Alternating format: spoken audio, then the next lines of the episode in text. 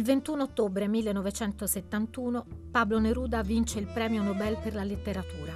Fa in tempo, prima di morire, a vedere il disfacimento del primo governo democratico cileno e ad assistere al colpo di Stato del generale Augusto Pinochet dell'11 settembre.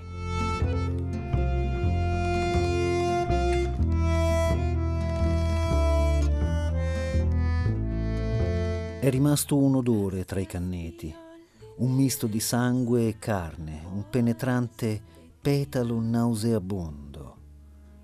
Tra le palme da cocco le tombe sono piene di ossa demolite, di ammutoliti rantoli.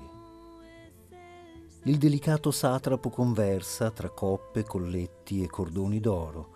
Il piccolo palazzo luccica come un orologio e le felpate e rapide risate attraversano a volte i corridoi e si riuniscono alle voci morte e alle bocche azzurre sotterrate di fresco.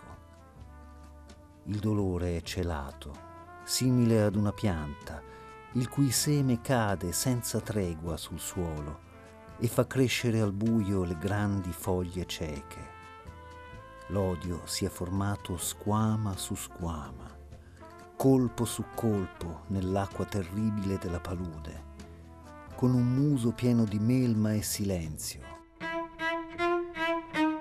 Insediatasi la dittatura, i militari cominciano a vessarlo con le perquisizioni ordinate dal generale golpista. Durante una di queste, Pablo Neruda avrebbe detto ai militari: Guardatevi in giro, c'è una sola forma di pericolo per voi qui, la poesia. Il suo funerale è il primo tentativo di reazione al regime. Migliaia di cileni danno l'estremo saluto al poeta nonostante la presenza minacciosa di militari con il mitra spianato. Leggiamo un brano tratto da un'intervista del 2007 per Amnesty International e rilasciata dalla scrittrice Isabella Allende. La morte di Pablo Neruda, che avrebbe meritato una giornata di lutto nazionale, fu ignorata dalle dittature. La sua casa, sulla Isla Negra, era stata perquisita dai militari, mentre le forze di sicurezza fecero irruzione nella sua casa di Santiago durante la veglia. Si sparse la voce del suo funerale e la gente iniziò a riunirsi per accompagnare il feretro al cimitero. Sapevamo che era pericoloso. Il governo militare cercò di assicurarsi che non ci fossero dimostrazioni politiche durante la cerimonia. Ma a meno di sparare a tutti, era impossibile impedire alla gente di recitare le poesie più rivoluzionarie di Neruda o inneggiare canti o slogan di protesta, come le canzoni di Victor Jara, che era stato torturato e ucciso nello Stadio Nazionale alcuni giorni prima. Camminammo per diversi isolati fino alla tomba in cui la bara di Neruda sarebbe stata messa temporaneamente. Il suo desiderio era di essere sepolto nella sua casa alla Isla Negra, con la vista sull'Oceano Pacifico, nel luogo che amava di più al mondo. All'inizio eravamo in pochi, Avevamo paura dei soldati, ma mentre camminavamo sempre più persone si univano a noi e ci sentivamo più forti.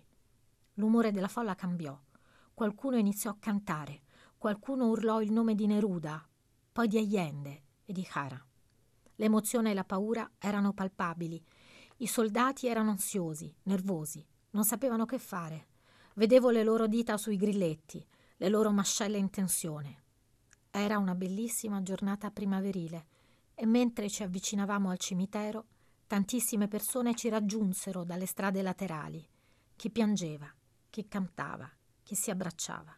Quel giorno seppellimmo non solo il poeta, seppellimmo anche Allende, Hara e centinaia di vittime. Seppellimmo la nostra democrazia, seppellimmo la libertà.